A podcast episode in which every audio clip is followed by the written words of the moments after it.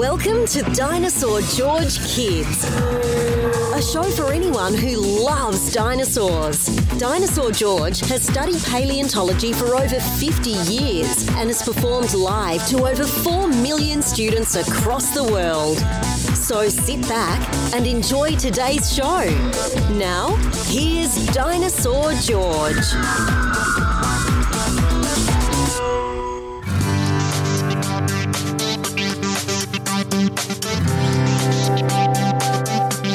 Well, hey there, future paleontologists. I'm Dinosaur George, and welcome to my show. I would imagine most of you are out of school, and it's time for the summer. And a lot of you will be doing some traveling, and so I'm going to try to record as many podcasts as I can so that while you are out traveling around, you have something to listen to for everybody out there. Hope you're doing great. Very excited. My podcast is now listened to in over 88 different countries across the world. That's exciting. I said over 88. It's actually 88 as of this morning. I checked.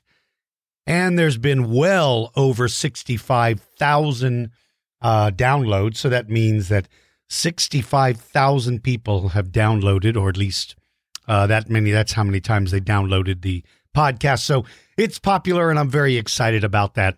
Before we get started, wanted to give a couple of shout outs. First one is very important. I was at my dinosaur museum slash store at Traders Village in San Antonio, and I look up and I see two young people with the biggest smiles on their faces, and they're wearing the coolest dinosaur clothes I've ever seen Sophia and Wyatt, all the way from Florida, and their mom and grandmother. And by the way, their mom was wearing a dinosaur dress too. It was the coolest thing I've ever seen. Sophia, who is a uh, Patreon club member who goes by the name Kitty Kittysaurus, what a great name, and Wyatt, who is also a Tyrannosaur Patreon club member, he goes by the name Dino. Those two stopped by to say hi, and I had so much fun. I had such a good time seeing them. I'm so glad, so glad that you guys stopped by and I got to meet you. And I really enjoyed talking to you two and your mom and your grandma. Thanks for stopping by.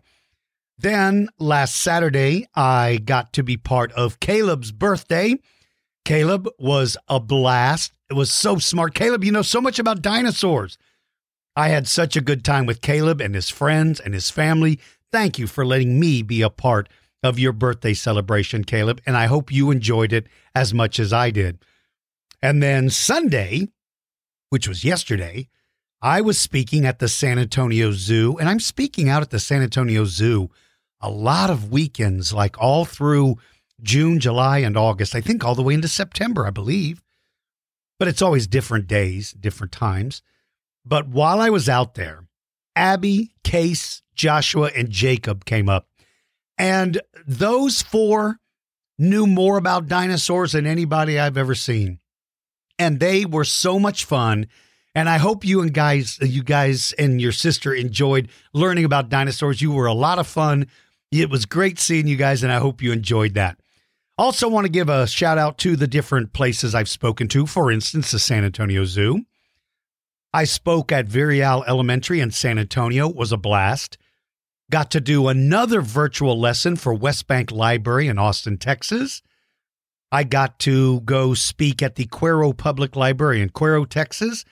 And then I went to Yorktown Elementary in Yorktown, Texas. The public library had me come in and speak to the students at the at the school, so I got to see all of the elementary students at Yorktown Public Library, which was a lot of fun.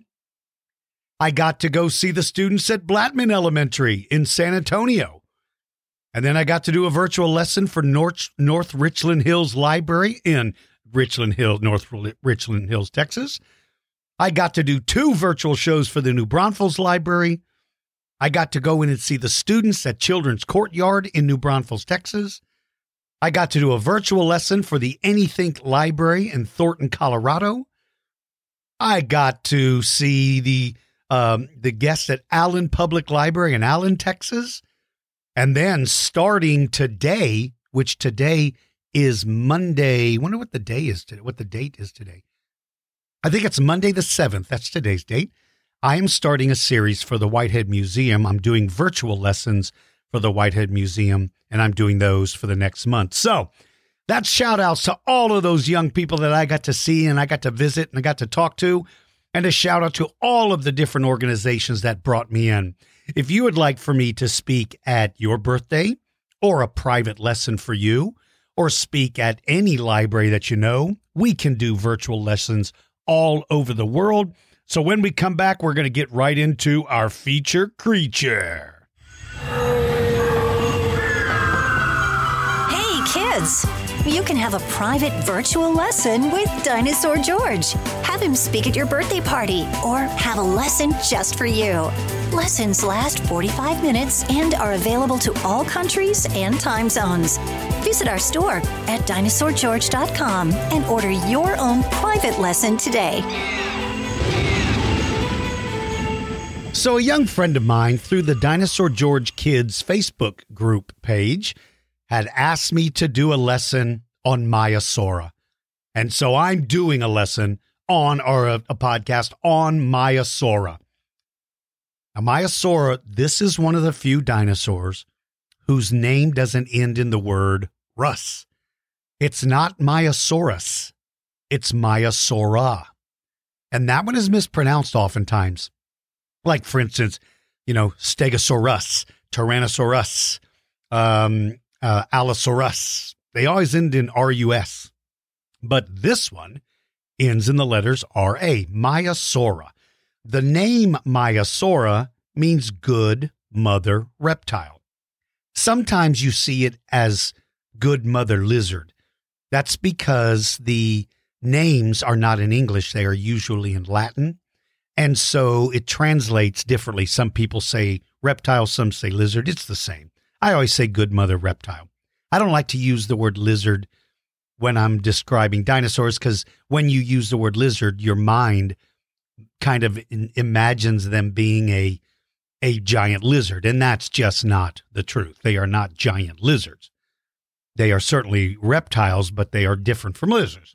So Maiasaura means good mother lizard. Now these are what we would consider a medium-sized dinosaur. They're nine meters long, which is 30 feet. That's big compared to you and I, but it, it's a medium sized dinosaur. And they could weigh, any, weigh anywhere between maybe four to maybe seven tons. I don't think they made what weighed much more than that. They are found in Montana in a formation called the Two Medicine Formation.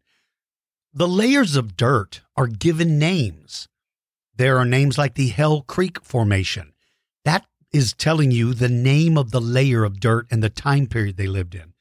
The Two Medicine Formation is from the late Cretaceous, and that formation is found in Montana. Now, Maiasaur lived during the late Cretaceous about 76.7 million years ago. This is a dinosaur that is a biped slash quadruped.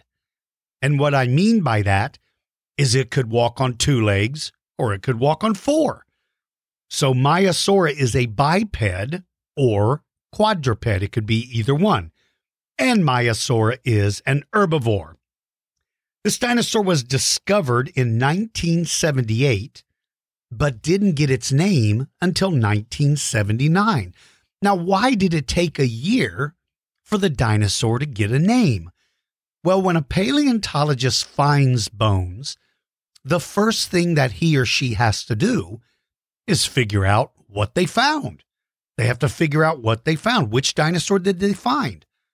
So, to do that, they would look at the two medicine formation, that means the layer of dirt that it was found, and they would compare it to all the other dinosaurs that were found in that formation. If they don't find a match, then they look at other formations from the same time period the late Cretaceous. And they go through all the books and all the online resources trying to figure out who this dinosaur is. And if they can't find that someone else has already found it, then they have to do something called describe it. And that means they have to write a scientific paper explaining why they think this is a new kind of dinosaur. They have to say how big it is, where it lived, what it ate, all the details about it. Well, not what it ate, but but what kind of food it ate. Was it a carnivore? Was it an herbivore? Was it an omnivore? Once they've done all that study, they present their paper to another group of scientists who look over their work to make sure they haven't made a mistake. That is called peer review. Peer review is where other scientists look at the work of a scientist to be able to say, yes, we agree. This is a new dinosaur. What do you want to name it? And whoever discovered it or or wrote the paper can come up with the name. So when they named Maiasaura, they named Maiasaura the good mother reptile because they were found alongside of the eggs, and the nests gave up information about them. So that's why it took a year to get a name because they have to describe it, they have to excavate it, they have to dig it up, they have to describe all of the bones, and they have to prove they found a new dinosaur. And that's what they did with Maiasaura. Maiasaura belongs to a group we call hadrosaurs. Sometimes we call them duck-billed dinosaurs because they have a flat beak. That does not mean they lived in the water. These are land animals. These are terrestrial animals. An animal that lives its life on land is called a terrestrial animal. Maiasaura was a terrestrial animal, a land animal. Now, I told you that they found eggs around this dinosaur. This dinosaur, they found babies in the egg. They found young, they found medium age, they found adults. That's very rare when it comes to dinosaurs, but because of that, they are able to understand all kinds of things about these dinosaurs. For instance, by the time they were three years old, they were like already almost a full grown animal they they probably lived to be well they probably probably by the time they were 8 they were about as big as they were going to get. But by the time they were 3 they were almost as big as they would be as an adult. They grew very quickly. Plant eating dinosaurs have to grow quickly because when you're small you are defenseless and carnivores can eat you. So these dinosaurs it appears that they became sort of like an adult by age of 3 and by eight years old, listen, they're completely grown up. So, can you guys imagine if you were three years old and you're like, okay, well, I'm now an adult. Look at me. Ooh la la. Now, what's really cool about these dinosaurs is it appears that they came back to the same place to lay their eggs year after year after year. We see that with a lot of birds. We see that with sea turtles where they always come back to the same place. We see that with fish. Once animals find a place to lay their eggs that's safe, it's a place that's safe and it's a place where mom and maybe dad have food available to them and they have water where they don't have to leave the nest for a long period of time. Once they find those perfect places, that's where they always come back to lay their eggs. So Maiasaurus seemed to do that. And Maiasauras, not only did they always come back to the same place, but they built their nest very close to each other. So when all of the moms, we're assuming the moms are sitting on the nest or at least sitting by the nest, they are very well packed. There are a lot of them in there. There's bunches of them. They have to be very careful not to step on each other's eggs. But they probably do that for protection so that a small carnivore can't sneak in and sneak in and grab an egg or grab a baby from the nest. If the adults are all close together, that means there's going to be there's safety in numbers. You have a lot more eyes looking for danger. If some sneaky little meat eater came in they would start to sound an alarm and they would all be prepared to squash the poor little meat eater if it came in. Now, they laid between 30 and 40 eggs. That's a bunch. That's a bunch. And their eggs are about the same size as the egg of an ostrich.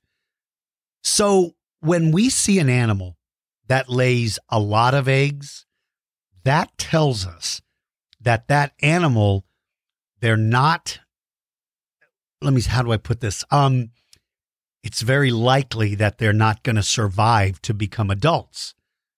If you have lots and lots and lots of babies, that's because a lot of your babies aren't going to make it to be an adult.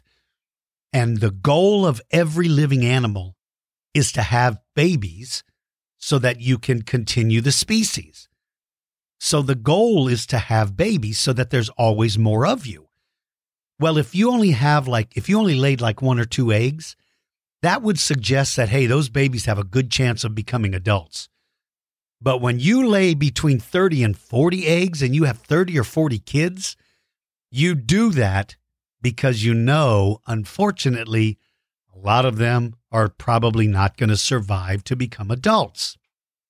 Now, I told you that um, that they named this dinosaur the good mother lizard because it because of the nests.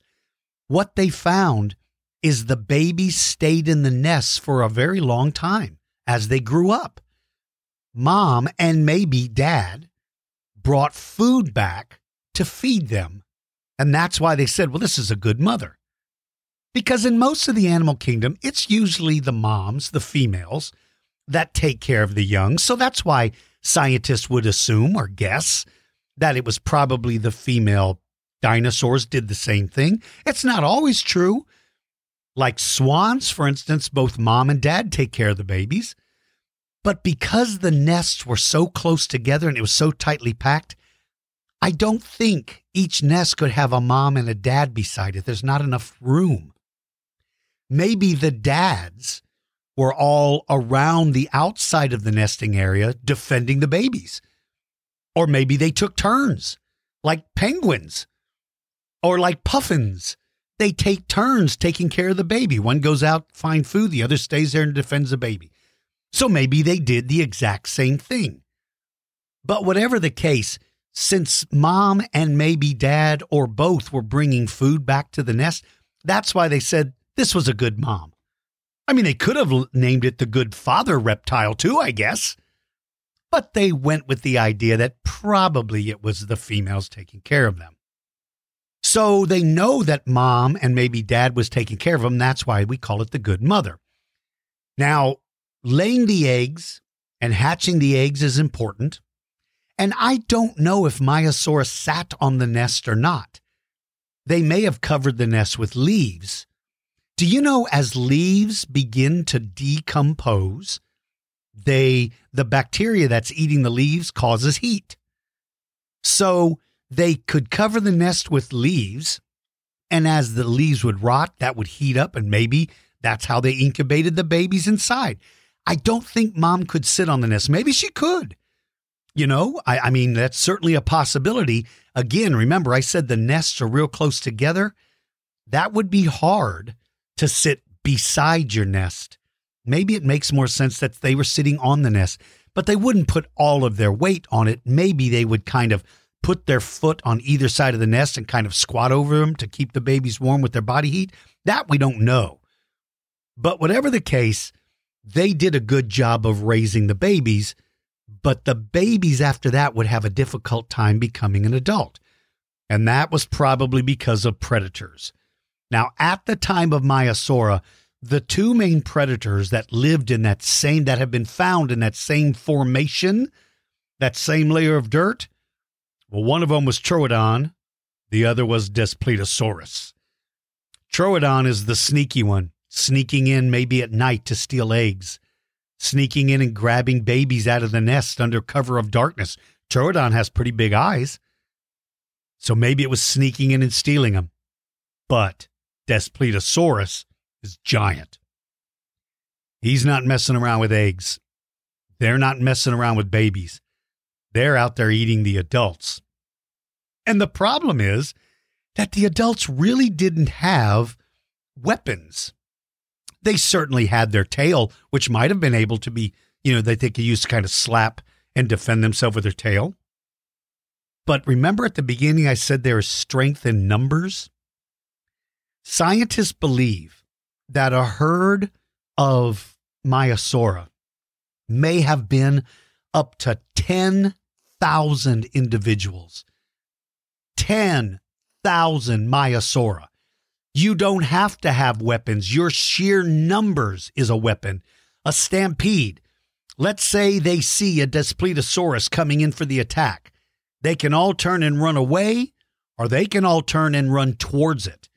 Just their numbers alone, it would be like a wave hitting a Daspletosaurus. They would knock that thing down and they would step on it and stomp on it, and they could probably kill a Daspletosaurus just by trampling it under their feet. So when you see a picture of a dinosaur and it doesn't have horns or spikes, don't you let yourself believe that that dinosaur is defenseless. But again, remember back to what I said. When you are laying 30 or 40 eggs, you don't expect you to be able to have that many grown up kids. They're not going to make it. So Daspletosaurus is picking off the young and medium sized ones. Troodons could have been certainly, certainly getting the hatchlings, like the newborns, but they all had to be careful. But the role, uh, you know, and it sounds sad when you go, oh my gosh, these babies didn't grow up. But you have to remember that there is a balance of nature. If meat eaters did not eat the plant eaters, the plant eaters would eat all of the plants. The plants make oxygen. All life would die if there was too many plant eaters. Don't think of Daspletosaurus and Troodon as being mean. Think of them as doing their job in nature. And if there are 10,000, if there are 10,000 Maiasaura, somebody has got to keep those numbers down. Now, the last thing I want to tell you about Maiasaura is about their teeth. Their teeth were made for chewing really any kind of plant they wanted to eat. They were made for grinding. They have tiny little teeth, one on top of another, on top of another, row after row after row. They may have had a thousand teeth in their mouth. They could stand up on their back legs to reach up into the higher parts of the trees, or they could lower their head down to the ground and stand on all fours and eat close to the ground. They had a very big flat beak, like I said, but that was for grabbing lots of plants.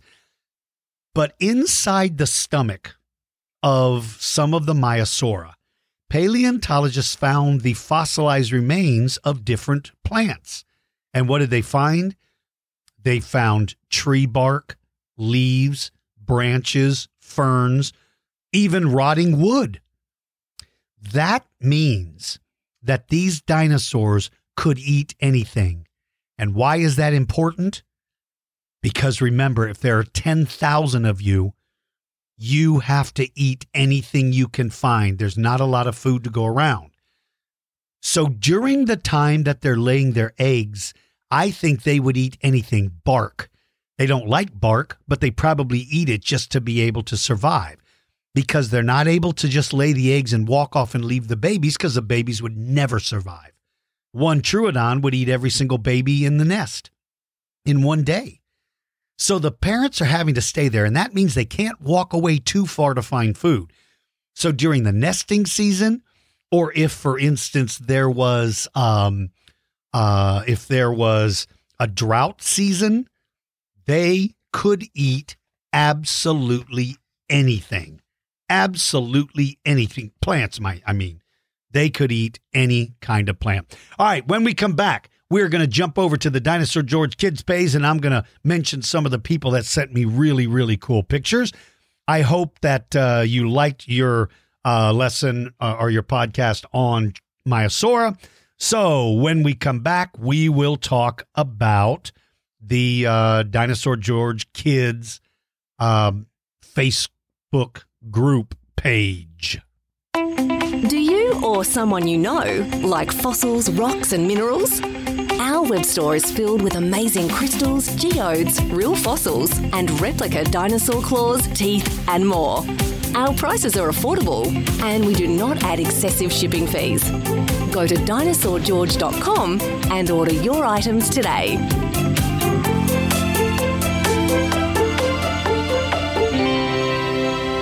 All right. For any of you, if you would like to follow me on the Dinosaur George Kids Facebook group page, it is free and open to everybody. Just get your parents to join. And here is where you can post cool pictures. And speaking of that, I have a project for everyone if you would like to do it. If you would like to, I would like for you to either draw me a picture of a Maiasaura sitting by a nest of eggs, or draw me a picture of dinosaur eggs in a nest, or if you have toys, see if you can get all of your plant eaters packed together into a group as if they have a big nesting area. Pull some little pieces of grass from your yard and make a little tiny nest next to some of your plant eaters because you may not have a Maiasaur toy, but any toy will work. So I want you to either draw me a picture of a nest or make me a little nest out of leaves next to one of your toy dinosaurs and post it on the Dinosaur George Kids page. And if you do, I will give you a shout out for putting it on there. Now, let's start. Six year old Owen wanted his mom and dad to send me a picture out of his dinosaur encyclopedia of paleontologists working. Well, Owen, I love this picture. I think it's amazing. And I hope one day they'll take a picture of you and I as we are digging up a dinosaur together. Then Gideon sent a picture, said, Here's my who would win. Oh, nice. Gideon sent me a who would win T Rex versus Triceratops versus Compsognathus versus Allosaurus versus two Brachiosaurus. And the T Rex is trying to defend its food. Boy, I love these pictures, Gideon. That's really, really cool. Nicely done. Then here's one of the projects I gave. Andrea M posted a picture or posted a um, a scene of an ankylosaurus protecting her young from Tyrannosaurus Rex. If you listen to the Ankylosaurus podcast, that was the project that I gave was to have an ankylosaurus defending her young. And here it is, Andrea. That is absolutely beautiful. I love that. And I like the backdrop too. That makes it look even cooler. Reed wrote to me and said, Did some dinosaurs curl up in a ball to protect themselves? I read, that's a very interesting question. Their, their bodies are not made that way. They couldn't curl up into a ball because those that had armor on their back, Reed, that armor is so stiff, they couldn't bend it. And so there's not really dinosaurs that could do that, that could protect themselves. But excuse me, everyone. excuse me, everyone, for coughing. I have allergies, and they are really causing me to cough, and my voice sounds kind of crazy. So, um, uh, they probably didn't Reed. They probably did not have that ability. But some of them had so many spikes and so many different weapons, they really didn't even need to do that. That's a great question. All right, let's see. Um, looks like uh, oh this is interesting um, uh, a young miss mankin missy sent me a picture and said does anybody know what this dinosaur is? Asking for help. That dinosaur the way it's standing eh, i actually think that might be plateosaurus it doesn't have the right body to be gallimimus. I think it i think it's plateosaurus to be honest with you all right, then there's a picture. Ah, oh, there's a picture of Emilioraptor, my little friend Emilioraptor. Last Sunday, yesterday, I was out at the San Antonio Zoo, and Emilioraptor came out to see me. And if you'd like to see some pictures, Emilio helped me with my presentation. If you'd like to see, there's a bunch of pictures of him posted on there, which is crazy, super cool. All right, Ozzy, four years old, and I think it. Uh, okay, this is also cool. His dinosaur name is Pterozosaurus Rex or Pterazodon.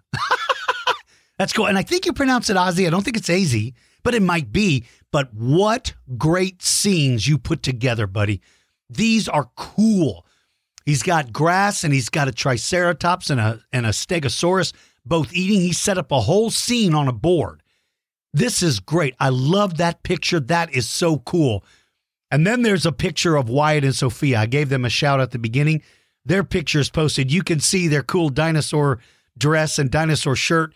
And by the way, there's a picture of us together, and I'm holding baby blue. So that was so cool. I hope you guys enjoyed that visit.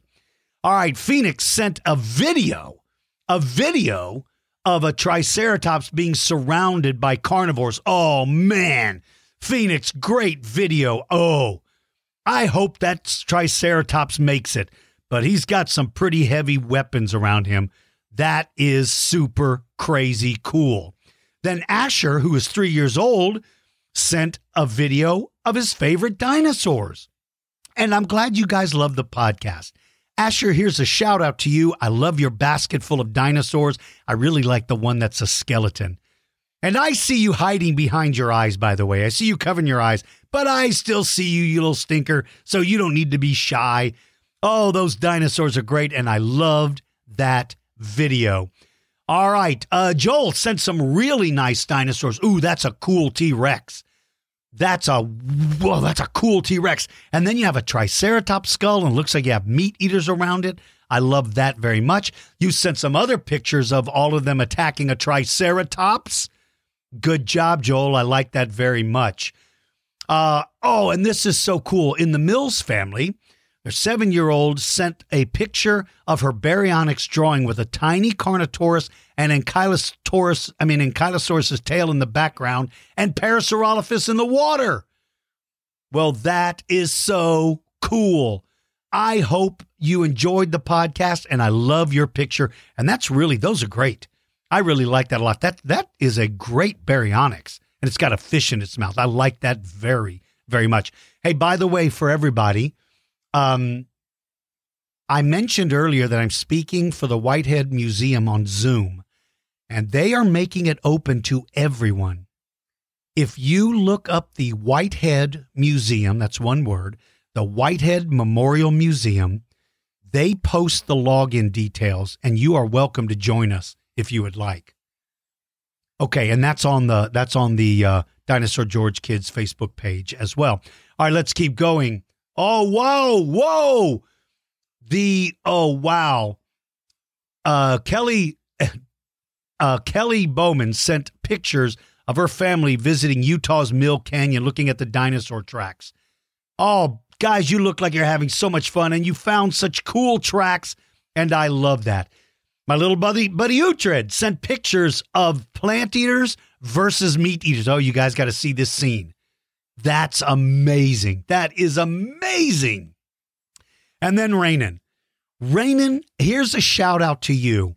Last week, the weekend before this past one, you came out and you um, came to see me at the zoo.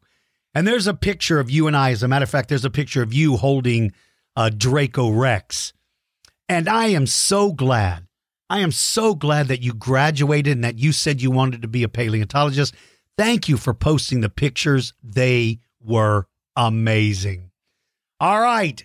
Uh, Eamon loves dinosaurs, and mom sent me a picture how they spent their lockdown in Melbourne.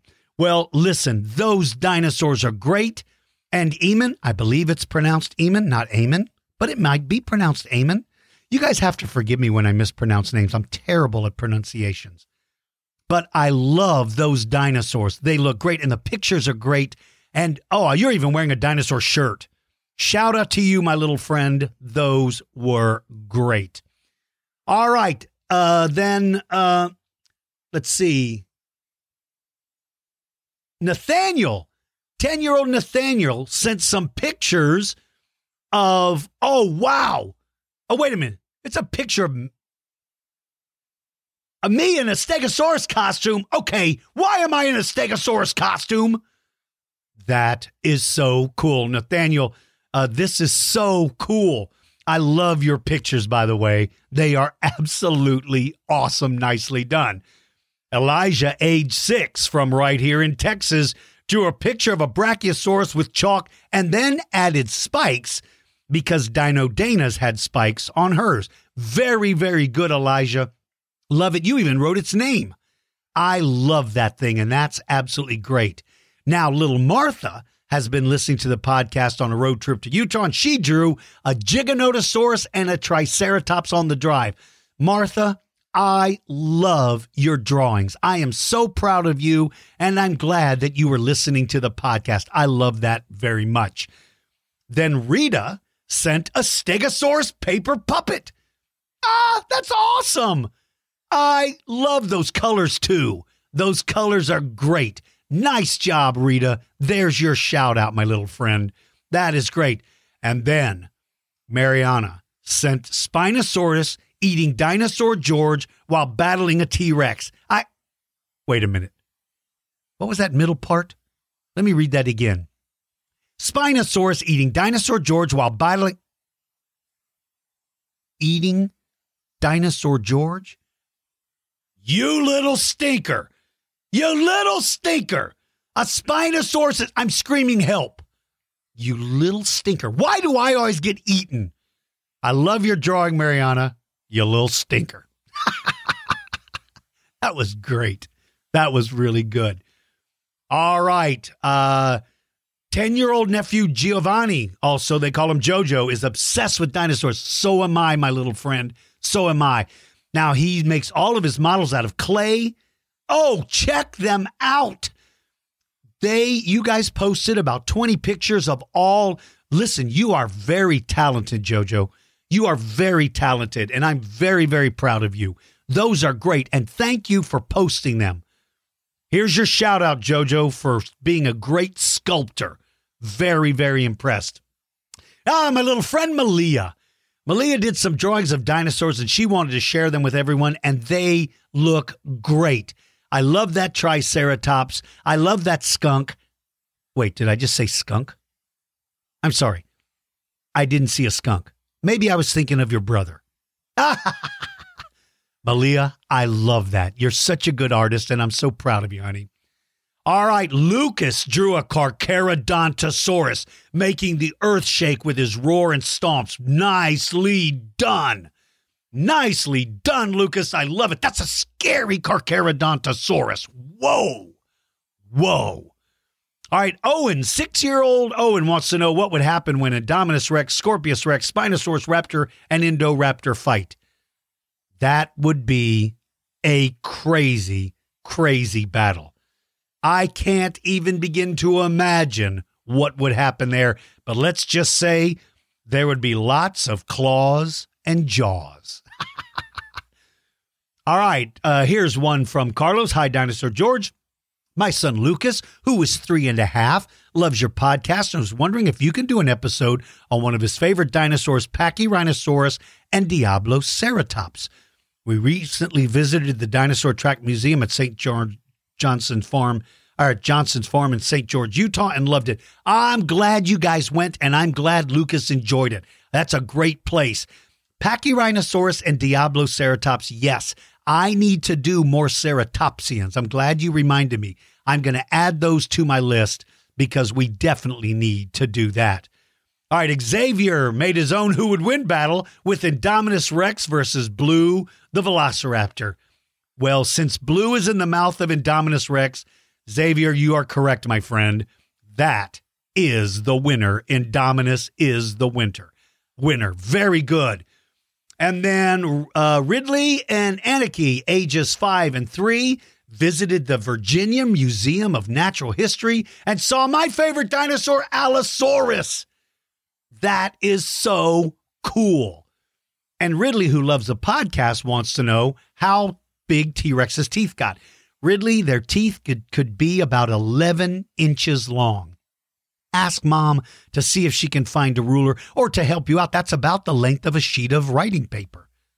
That's, that's a great question. All right, what else? Felix. Felix created a super colossal battle, and I love those pictures. All of you guys have to go to, you have to join the Dinosaur George Kids group because these pictures are great. Jack, age five, Henry, age three, created an amazing scene of Ankylosaurus protecting her baby from Utah Raptor. And I'm glad that you guys enjoyed the Gastonia and Ankylosaurus podcast. Thank you, Jack. Thank you, Henry. Shout out to both of you. Let's see. Here's one. Hi, Dinosaur George. Kelly from Melbourne, Australia is currently homeschooling during a lockdown. Kelly wanted to share this picture she drew for you. She says, I put Brachiosaurus, giraffe, baby T Rex, and you in the battle. Okay, all right. Now, Kelly, why am I being put in these battles? Would you please stop putting me in these battles? By the way, I loved your picture. I love it. Is that me under? That better not be underneath that Brachiosaurus. That is so cool. You did such a good job, and I'm so proud of you. I absolutely love it. That's really, really good. All right. Uh, let's see.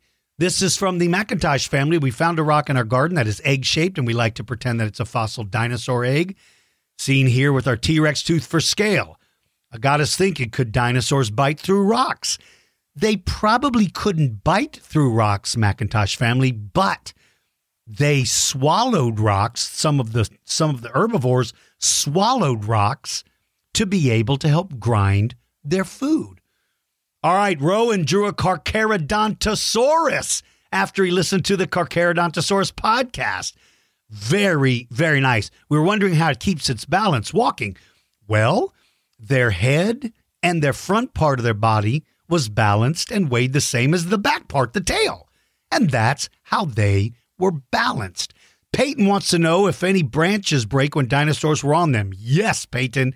If it was a kind of a heavy dinosaur on an old branch, absolutely they would. And you would hear them go snap, crackle, plop. Yeah, you heard me. Snap, crackle, plop. Okay, that was funny. You all better be laughing because that was a Rice Krispies joke. Peyton, age six and a half from Kansas City. I listened to your podcast, so I did the scene with a pterodactyl and brachiosaurus. I think raptor and a T Rex. These are great. Love these scenes. This is great, Peyton. This is a good one. I'm very, very proud of you. Nicely done. All right, let's see. Uh, Marlowe family sent me a picture of something they found. I will try to look at that and see if I can figure it out in a little bit. Uh, let's see. Uh, Samadarshi loves the podcast, and he asked that uh, his mom or dad shared a picture that he drew. This is great. Th- okay, now wait a minute. Wait one minute. Does that say T Rex versus dinosaur? Jo- you little stinker. Why are you throwing me in these pictures? I'm being attacked by a copy of a velociraptor. You little stinker. I love it. I better survive. I better lift up my arm and use my deadly stink power to defend myself, because that is the greatest weapon in the world. Xavier sent me a picture of a little dinosaur toy and wanted to know what it was. I believe it's a Gallimimus X. I think it's a ga- Gallimimus. All right. Excuse me while I cough. Here's one from Byron who said, Thank you for the shout out the last podcast. He was at the Oakland Zoo in California today and saw this prehistoric reptile. He would like to know what you think it was. What are your thoughts? Looking at that, I believe that is either that is Sarcosuchus. I believe that's Sarcosuchus. I'm almost certain that's who it is. Sarcosuchus. That's who I think it is. Nicely. That's a good picture, and I appreciate you sending that. Okay, let me just go down here. I'm trying to make sure I get everybody. Uh, Emmerich is curious why pachycephalosauruses are shown battling each other head to head. You know, that's just a misconception. Uh, Emmerich, I don't believe they did. I don't believe they did. Um, let's see. And by the way, uh, Jennifer, it was so nice meeting you guys. It was so nice meeting you and your son, who was hilarious. I saw you at the museum and at the zoo. It was great. Then Reed woke up with another question. Did did flying pterosaurs swim? Yes, they probably could swim, Reed. They would do what is called the breaststroke, which is kind of use their wings to like flap and try to get to the water. They probably didn't like it, but that they could. They had to be able to. All right, let's see. Miles, age five, sent great pictures. Loved, I love your scenes you set up. These are great. And your video is amazing. These are great. Uh, did your dinosaur just cough up a car? All right, that was pretty crazy. It has a time tunnel so people could drive through time. That is oh, so that's a time tunnel. Love it, Miles. Nicely done. Very proud of you. Let's see. Cian or Kyan? Uh, You guys have to remind me. I think it's Kyan. Kyan visited the Minnesota Science Museum and took a picture in front of my favorite Allosaurus. I am so thankful. Thank you, buddy. I love, love, love Allosaurus. That's awesome. Then Lulu, age five, sent me a drawing of a Smilodon eating an ancient horse. Oh, that is great. Lulu, that is really, really good. And I like that's great. That's really, really cool. Those are great. Let's see. Liam, Alexander, and Jackson sent me a picture. They were at the Royal Tyrrell Museum in Drumheller. Oh, wow. That's where they went last summer. Hopefully it opens again. Well, if it does, I'll fly out there and maybe we can meet there and we can go through. Uh, and Liam's third brother, by the way, drew a picture of a T Rex eating a long neck. That is amazing. That is amazing. Jackson sent a picture of a sauropod with a big pterodactyl. Oh, by the way, Hennessy posted. Hennessy is a member of the um, of the uh, Patreon club. She wrote. Uh, she sent me a beautiful, beautiful drawing of a Brachiosaurus, and then oh wow, uh, Joanna sent her first picture of Carcharodontosaurus. I love this. Uh, as a matter of fact, it was Caroline who drew it. Caroline, you're a very gifted artist. Very gifted. All right. Uh, Jasper sent me a really cool picture. I love it. Jasper sent another picture. Um, uh, oh, look at that. This is, oh, this is so, so cool. This is absolutely great. Uh, Harris Saw sent a picture of her daughter's dinosaur birthday party, and you did such an amazing job. You guys did amazing. Lucia sent pictures, all of you. You guys did such a good job. I'm so proud of all of you. Uh, Levi sent a really good picture. JW has posted some amazing pictures as always. So I hope I got everybody. I hope I didn't miss anybody. When we come back, we are going to do some Ask Dinosaur George, and then we are going to do some Who Would Win, and we are going to end it with another interview with a Patreon member. I hope you will consider joining the Patreon club. You get lessons every month. The the Patreon club starts at a dollar a month, and for one dollar a month, you get one lesson each month. If you join the Raptor Club, that's five dollars a month. You get a free Raptor Claw replica, and you get two lessons a month, and you get some other stuff. And if you join the highest membership, which is the T Rex membership, then excuse me, you get a Raptor Claw replica and a T Rex tooth replica. And if your name is chosen, you get to be interviewed on a podcast. So I hope you guys will con- con- consider joining the Patreon club. We do some really fun stuff. Become a member of the Dinosaur George Patreon Club and join the fun. We offer different club levels, each with their own set of benefits. Private lessons, new discoveries, behind the scene access, and much more are all part of being a club member. Visit dinosaurgeorge.com and sign up today. Do you have any questions about dinosaurs? Just ask Dinosaur George. You can post your questions on the Dinosaur George Kids Facebook page or click on the Dinosaur George podcast page at dinosaurgeorge.com. Questions are chosen at random and you can submit as many as you want. And now, here's Dinosaur George.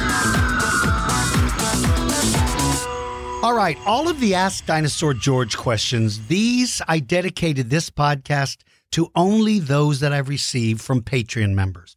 I get hundreds and hundreds and hundreds of questions from young people all over the world. But for this particular podcast, I was only able to fit in a few because I knew this podcast was going to go kind of long. So these are all Patreon members. But if you would like to submit a question, you can do it through the Dinosaur George Kids Facebook group page or you can go to dinosaurgeorge.com, click on the Dinosaur George Kids podcast page, and there's a form that you could submit your question.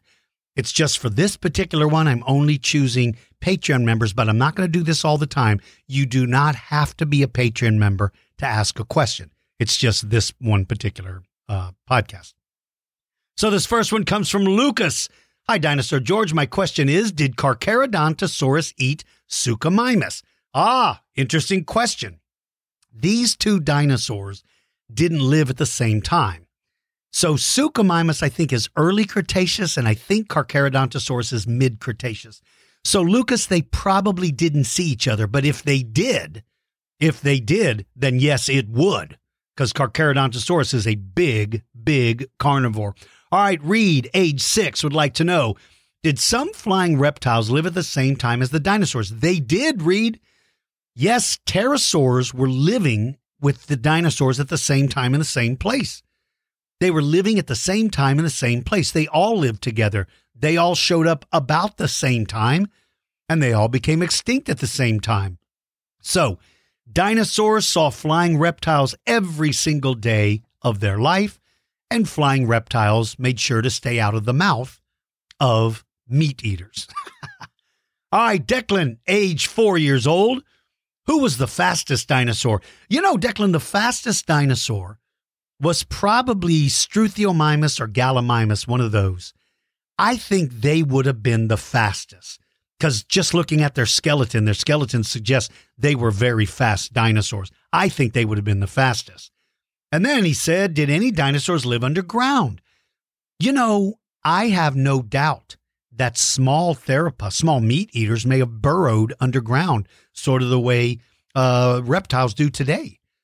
Maybe even their little herbivores could build a little burrow. If you're out during the day, you can be spotted by so many predators. If you come out at night, it's a little safer. So, if there were dinosaurs who burrowed to stay underground, they only stayed underground just when they were sleeping. But they probably didn't live their life there because that would be too difficult. They're not really made for excavating to be able to live their entire life. But I do believe they could build a small nest underground. All right, Evan from Alaska I am six years old. My question is How long was T Rex's claws? Good question, Evan. The hand claws are about as long as your hand, Evan. If you're six years old, look at your hand. That's how long their hand claws were. Their foot claws were about the same length, only they were way fatter. The claws on the feet are big and thick because they're used to help it run, and they probably use those claws to hold down prey. So the foot claw is wider, fatter, but they're both about the same length. Oh, the foot claw was a little bit bigger. All right, Philip wants to know Are there any prehistoric scorpions other than Pulmonoscorpius or Pulmon- Pulmonoscorpius?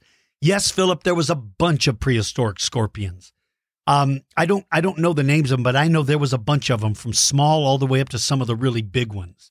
So yeah, there was a bunch. Scorpions are very successful animals. They've been around for hundreds of millions of years and they're still around today. So there was a big variety, I have no doubt whatsoever. And finally, Caden was wondering if T Rex's eyesight is based on heat. What an interesting question, Caden. Now, all of the evidence that we have about their eyesight is done by scientists who do CAT scans of the brain case. That means the spot where the brain was in the skull. That's called the brain case. A case is like a box that holds something. So the brain case is the part of the brain or part of the skull that held the brain. Scientists like my friend Professor Larry Witmer, who does CAT scanning, those kind of scientists are able to look at the brain and they are able to tell what part of the brain was used for which sense. For instance, what part was used for smell? What part was used for vision? With Tyrannosaurus, a big part of its brain is used for its vision, and that means its eyesight was very good. It probably did not pick up heat because the reason why, uh, Caden, is it's such a big animal. It would be so high off the ground if its eyesight could pick up heat, like night vision goggles then it would almost have to be on top of the animal to see it because that's not the way its eyes were made. So I don't think they could visualize heat like a snake. I don't think like snakes can see heat, but that's because they have a special sensory organ on their nose. Dinosaurs don't have that. So I believe its eyesight was good. I think its eyesight was great, but I don't think they would have been able to pick up heat. All right, my friends, it is that time, the time that so many of you love, the time that so many of you enjoy. Who would win? What if two different prehistoric creatures fought? Who would win? T Rex versus a giant wolf? Raptor versus terror bird? Spinosaurus versus Triceratops? You choose the animals, and Dinosaur George will size them up and pick a winner. Now, get ready. It's time to find out who would win.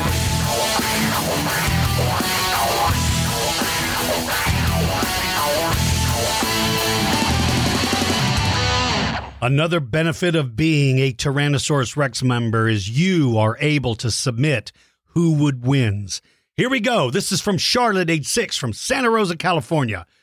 I just joined the T Rex Club and I have a who would win. Well, welcome to the club, Charlotte. Glad to have you with us.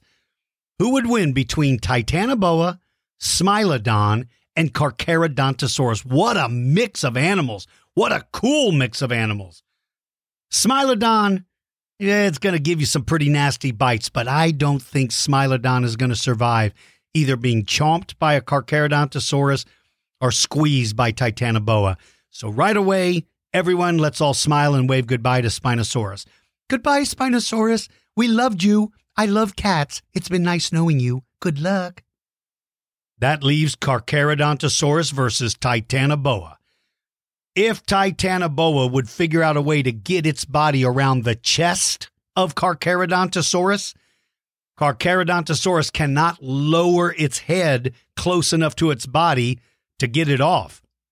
Titanoboa would probably crush its lungs. It couldn't breathe.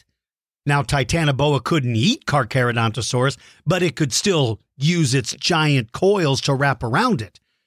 But I don't think Titanoboa is going to get anywhere close. I think the champion of your battle, Charlotte, is going to be Carcharodontosaurus for the win. Because once it grabs that snake, it's going to shake it like a puppy plays with a toy. That poor snake is going to be whipping around going, Why did I ever do this? So the winner, Carcharodontosaurus. All right, Hugo and Ruben. Hi, Dinosaur George. Who would win?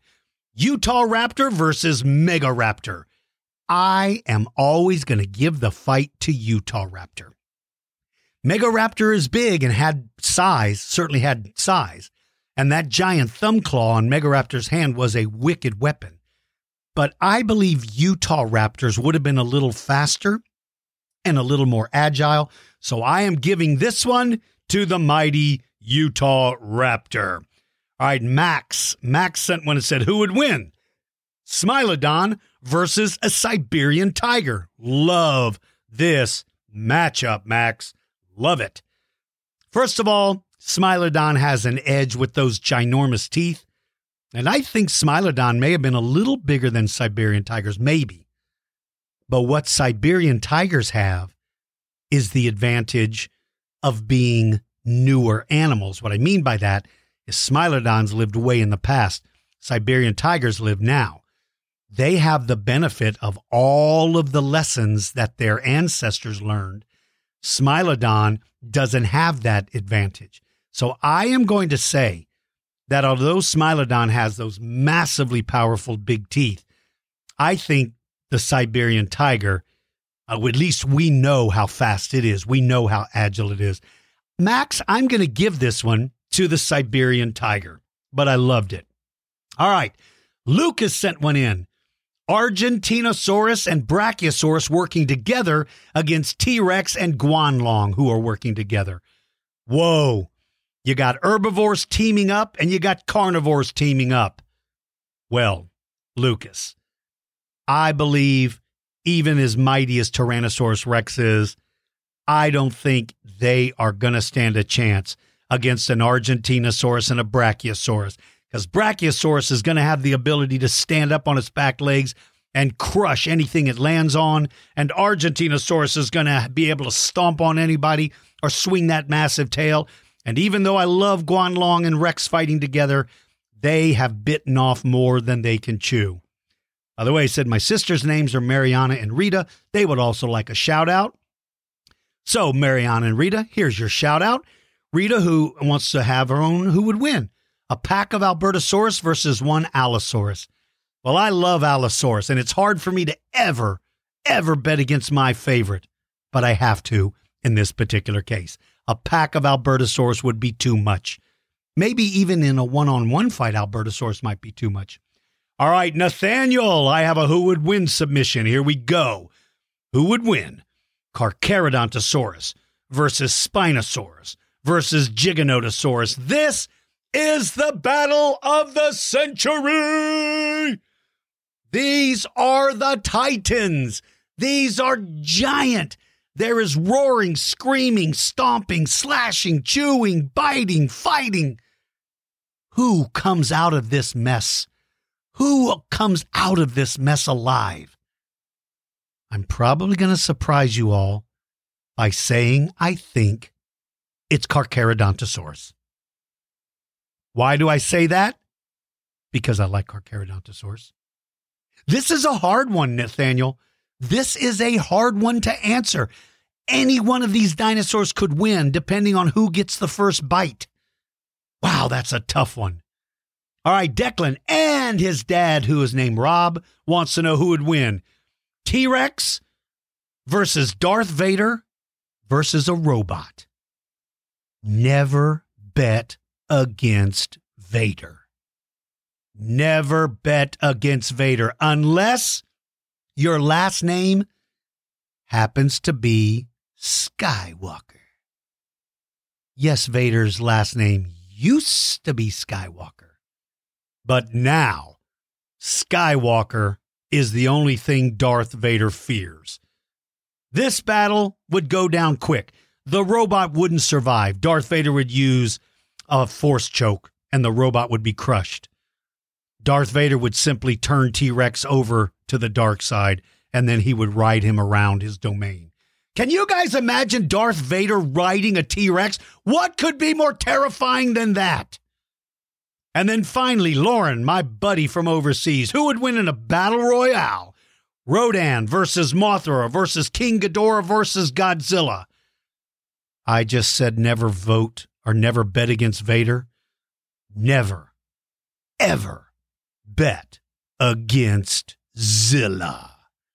Never bet against Godzilla because that dinosaur or that monster, that kaiju, is simply too great and glorious to win.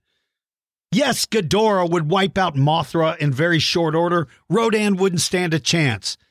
But Ghidorah against Godzilla, I put my money on Godzilla. All right, let's take a listen to the interview I did just the other day, and this one is really cool.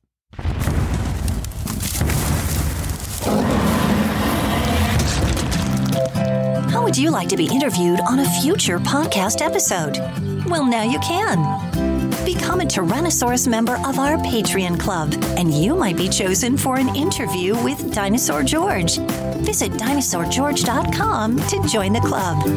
And now, let's meet a Tyrannosaurus Club member.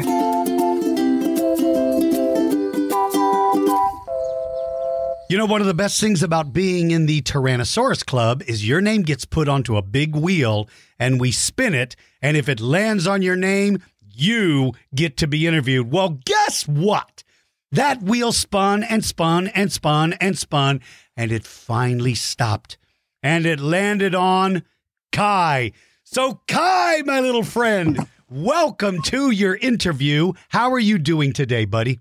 Good. Good. Kai, how old are you? Let me guess. You're 73 years old. Am I close? I'm, I'm not even close. How No. how old are you, Kai? Are you f- I'm four. you're 4, so you're 74 years old. See, I was close. I said 73 and you said 4, so you must be 74. Are you married, Kai? what? I don't know anything. I'm just asking you, kid. So, Kai, you are four years old. That is exciting. So, let's start off with the most important question Do you have a favorite dinosaur? Yeah. Who is your favorite? My favorite is um It's hard to pick, isn't it? Yeah. Well, let's do this. Do you have a favorite meat eater? Let's start with meat eaters. Do you like like Allosaurus or T Rex or Raptors? Who is your favorite meat eater?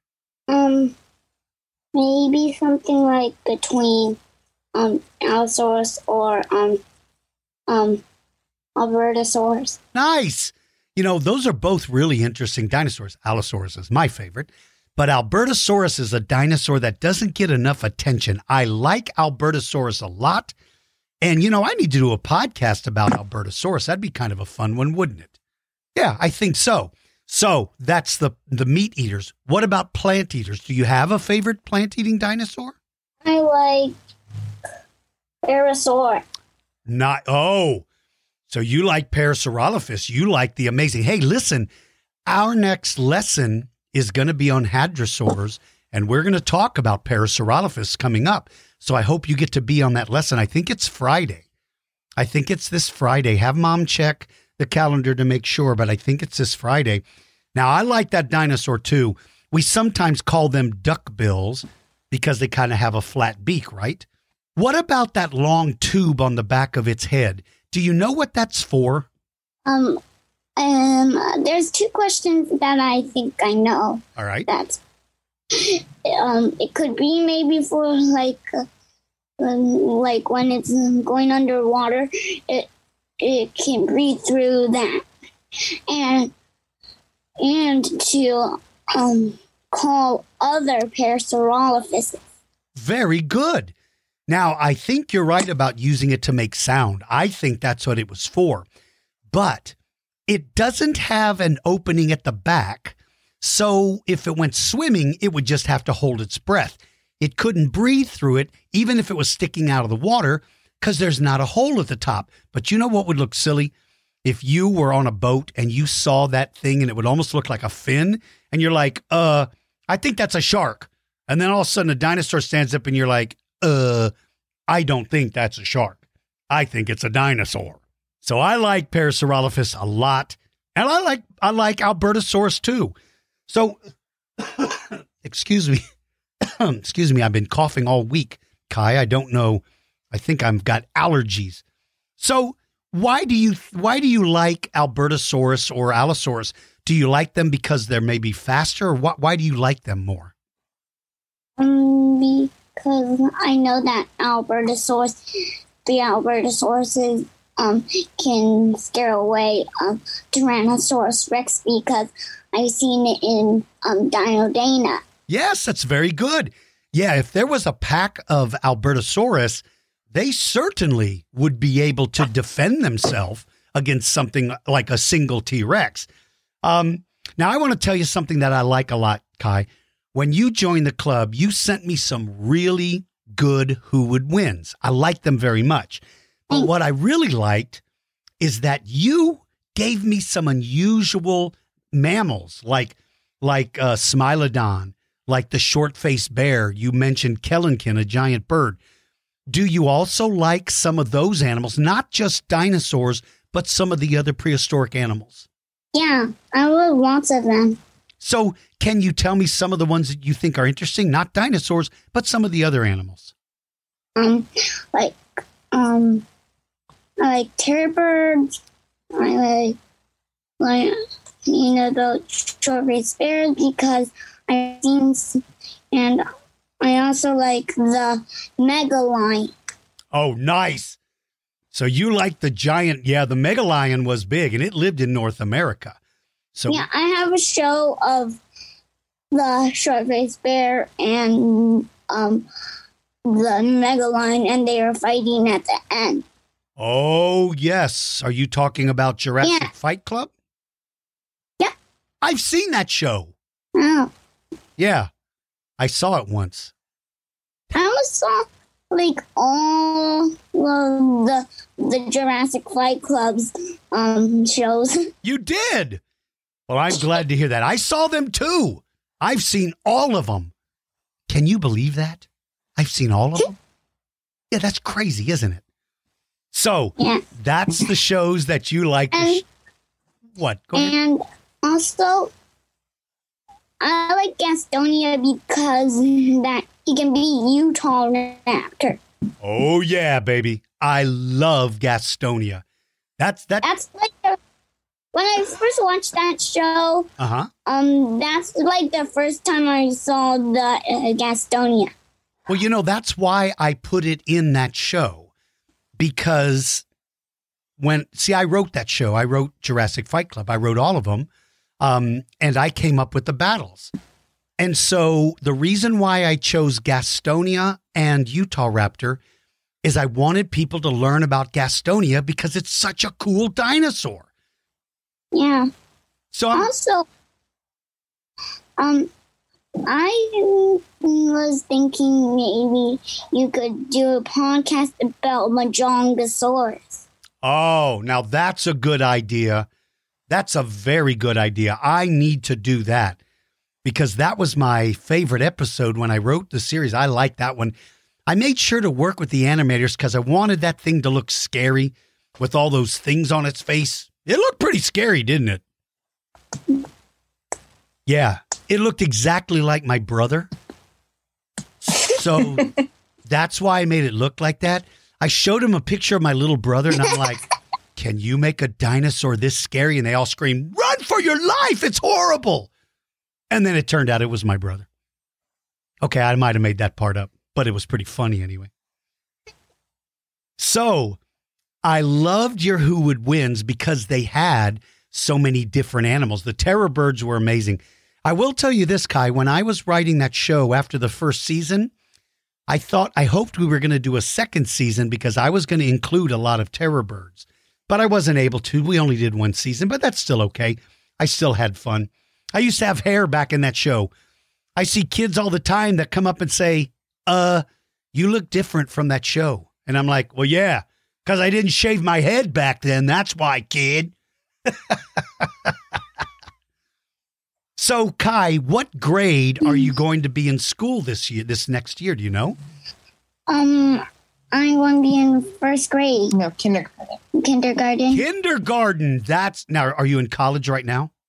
No, No, you're not in college? Okay. Have you got a job? Do you work somewhere? Do you have a driver's license? Do you drive to work? You have a car? You're in kindergarten and you have a car and you drive to work? Okay, what kind of kid is this? I'm not in kindergarten yet. Oh, okay. But you are married and you're 74. I know that much about it. so, does your No. does your wife take you to kindergarten and drop you off or do you take the bus? How do you get there? I don't have a bus. Well, what happened? You seem like you were so happy. You're 74 and you haven't gotten married yet. Look, kid, the clock is ticking. So, are you? In kindergarten. Oh, okay. Are you excited about going to school? I bet you're going to enjoy it. I, I bet you're going to have so much fun. Kindergarten is a, is a great place, and I hope you have a lot of fun. Now, other than learning about dinosaurs, what other kind of things do you like to do? Do you like sports? Do you like to draw? What do you like to do? I like to do, like, um, I like to draw. I like to pretend. Oh, good. I like to play in mom, my mom and dad's closet. Well, that's exciting.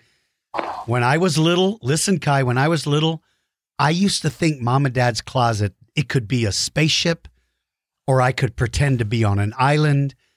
And to this day, I still remember how much I loved because playing in mom and dad's closet makes you feel very safe. So I'm glad that you do that. And that sounds like a lot of fun. Now, you like to pretend. What kind of things do you like to pretend about? Can you tell me? I like to, oh, like, play with my uncle. Nice. That sounds like fun. I like to play with my auntie. Good. That's those are the best. And um, then I'm um auntie me um auntie um always is sometimes pretends to be a Spinosaurus, and she oh, and I always remind her about the fishy because she doesn't like the fish part.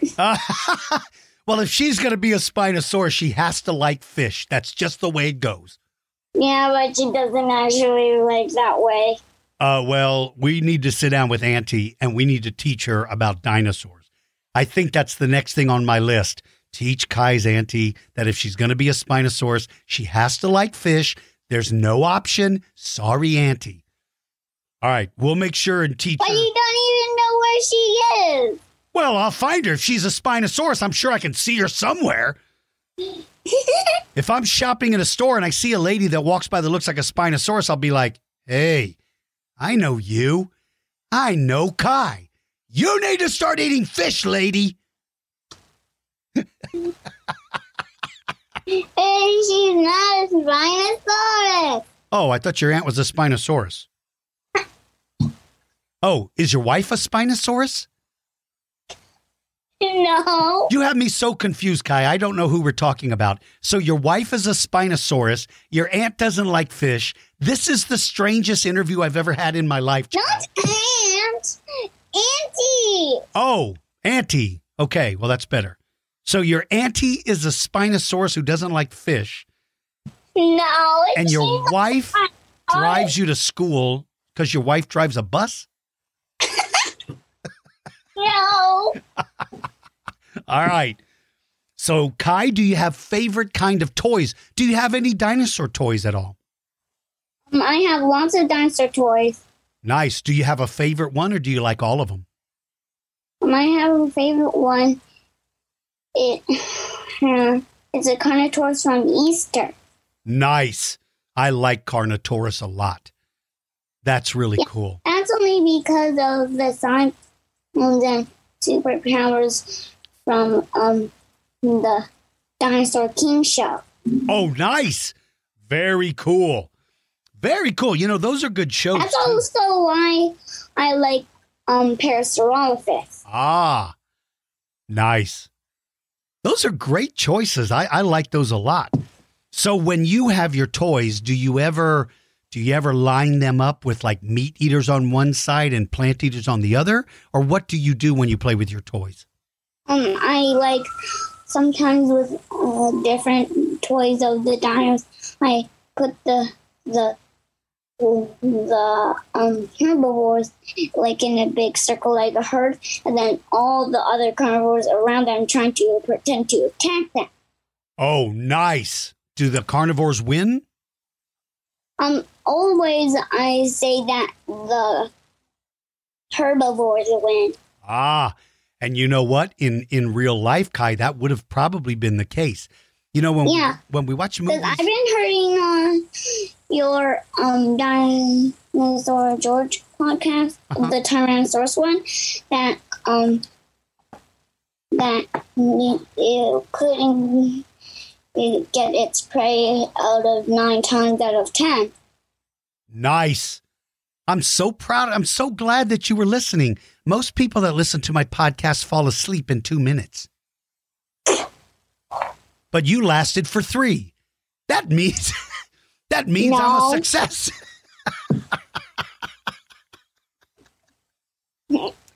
so I like going. I watch open your whole podcast. too. I'm so glad.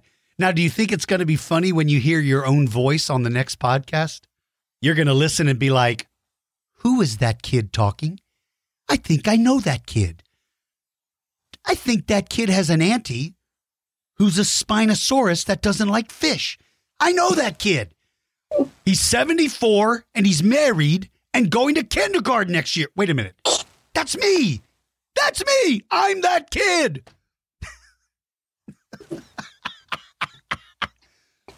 So finally, when you grow up, what would you what do you think you want to be? Do you want to be a paleontologist or is there something else you'd like to learn about? I would want to be a doctor. Really? So that's that's a very good career. That's a very sound career. So you want to be a doctor. That's very good. Now, do you want to be a doctor that like helps people who get hurt or a doctor that operates on people? Do you know yet? Um, I was thinking maybe some things like probably like if somebody gets sick or something, That's a very, I'm very proud of you, Kai. and they could die. Right. But with a doctor, a doctor will help them. And that's what you want to be. I'm very proud of you. That's a very, very good thing. When people like you grow up, you help society, you help people, and that means that you are a really good person. You should make sure and tell mom and dad, thank you for raising such a good kid, because I'm very proud of you. Is there anything you would like to ask me or any questions that you have? Um, mine, um, like sometimes I put on my stuffies and, and pretend they're they're a pack or something with me, and like smilodons or Wars or something, or I could just pretend like um short face bears um live in packs and and pretending. That's very good. Now, we do think that the Smilodon, the saber-toothed cats, we think they may have lived in groups. We know the dire wolves lived in groups. We we know that. But with with the short-faced bear, I don't know if it lived in groups or if it liked to be alone because it was so big, it could take away food from everybody. It just went and took everybody's food away. Yeah. So the short-faced bear was big. It's it's like with the Terminator pig or the killer pig. They can steal food from the hyaenodon. There you go. At a boy. And two of them of the of the bear dogs um, can actually steal the Terminator pig's um food. Very. Do you know the names of either one of them, or do you just know what they look like? Um, I know what they look like and their What are their names? Can you tell me? Yeah, so the bear like one and a dog half um, is the bear dog, and the other one that looks like a pig is the Terminator pig, which was actually a killer pig, then supersized so it could be more accessible into the Terminator pig. Well, are you sure you're not 74 years old, kid? Well, you sure you are as smart as a 74 year old. You know a lot about dinosaurs and prehistoric life. I'm very proud of you. I'm very, Thanks. I'm very proud of you. How did you get to be so smart? Um, I've been watching lots of shows love dinosaurs, and I've been reading lots of dinosaur books. That's good, and I, I'm so glad, glad you're a good reader. I have over 150 dinosaur books in my library because I still love reading and looking at the pictures. Do you have any books that have like really neat dinosaur pictures in them?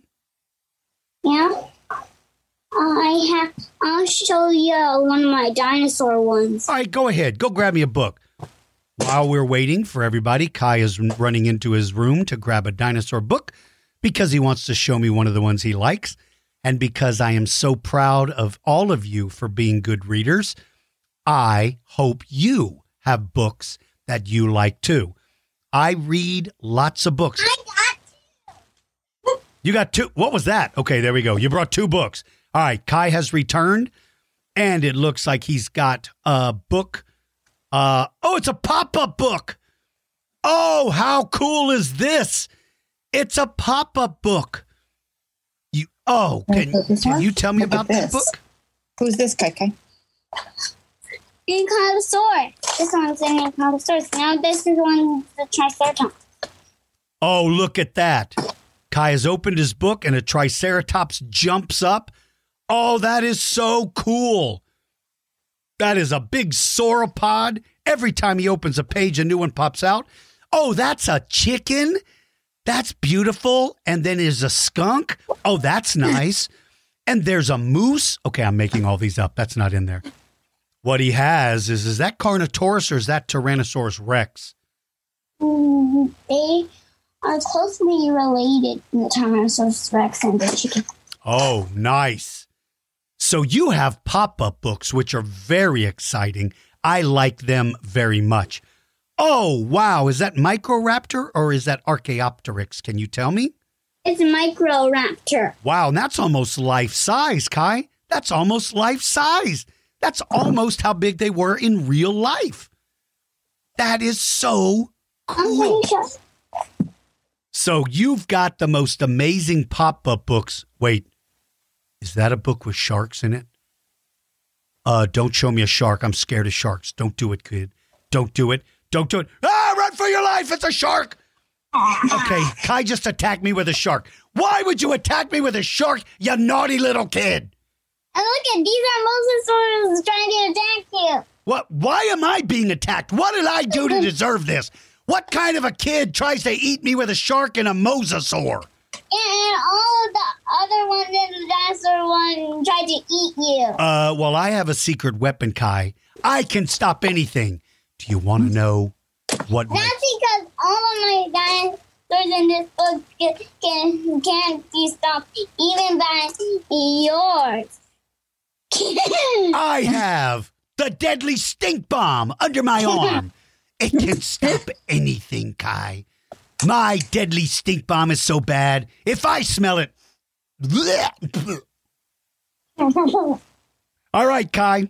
This is going to be heard by people all over the world. Is there anything you would like to tell all of the children who listen to this all over the world? Would you like to say hello or what would you like to say to them? I just say hi. Well, that is very nice. And I'm sure they're all saying hi back to you. Kai, did you have fun doing this interview? Well, I learned a lot about you. I learned that you're very smart, that you're very polite, that you know a lot about prehistoric life, that you're 74 years old, that you're married, that your auntie is a Spinosaurus who doesn't like fish. I have learned a lot of things about you, kid. Kai, I hope you're able to make it to our next meeting. I hope you make it to some of the meetings because I've got some really cool stuff to teach you about. And I hope you enjoy doing this podcast. It will go out in a couple of days. And by the way, the podcast is going to be about Maiasaura. Have you ever heard of Maiasaura? Nice. All right, buddy. Thank you so much, Kai. I hope you had fun. You were amazing. All right, my friends. I hope you enjoyed that interview. What a good kid. I hope you enjoyed today's lesson. Remember, if you get an opportunity, I would love to see you create a nest with your dinosaur toys or draw me a picture of a nest. Go to the Dinosaur George Kids Facebook group page. It's totally free. That's where you can post your pictures and your drawings. You can also send questions through that as well. I hope you would become a Patreon Club member. We have lessons. We have two lessons every month for the Raptor and T Rex members, and then we have one a month for the Triceratops members. You get some other cool stuff for the other two for the Raptor and T Rex Club levels. You get some cool replicas. Thank you all so very much for enjoying the podcast. Thank you for listening. And I hope you guys stay tuned. I will try to do a lot more this summer. See ya. Be kind to each other. Be kind to everybody else. Practice your reading and use good manners. You for listening to Dinosaur George Kids. Join the Dinosaur George Kids Facebook group, become a member of our Patreon club, and check out our website store for cool fossils, rocks, and crystals. Visit dinosaurgeorge.com for details. Until next time, keep digging for knowledge.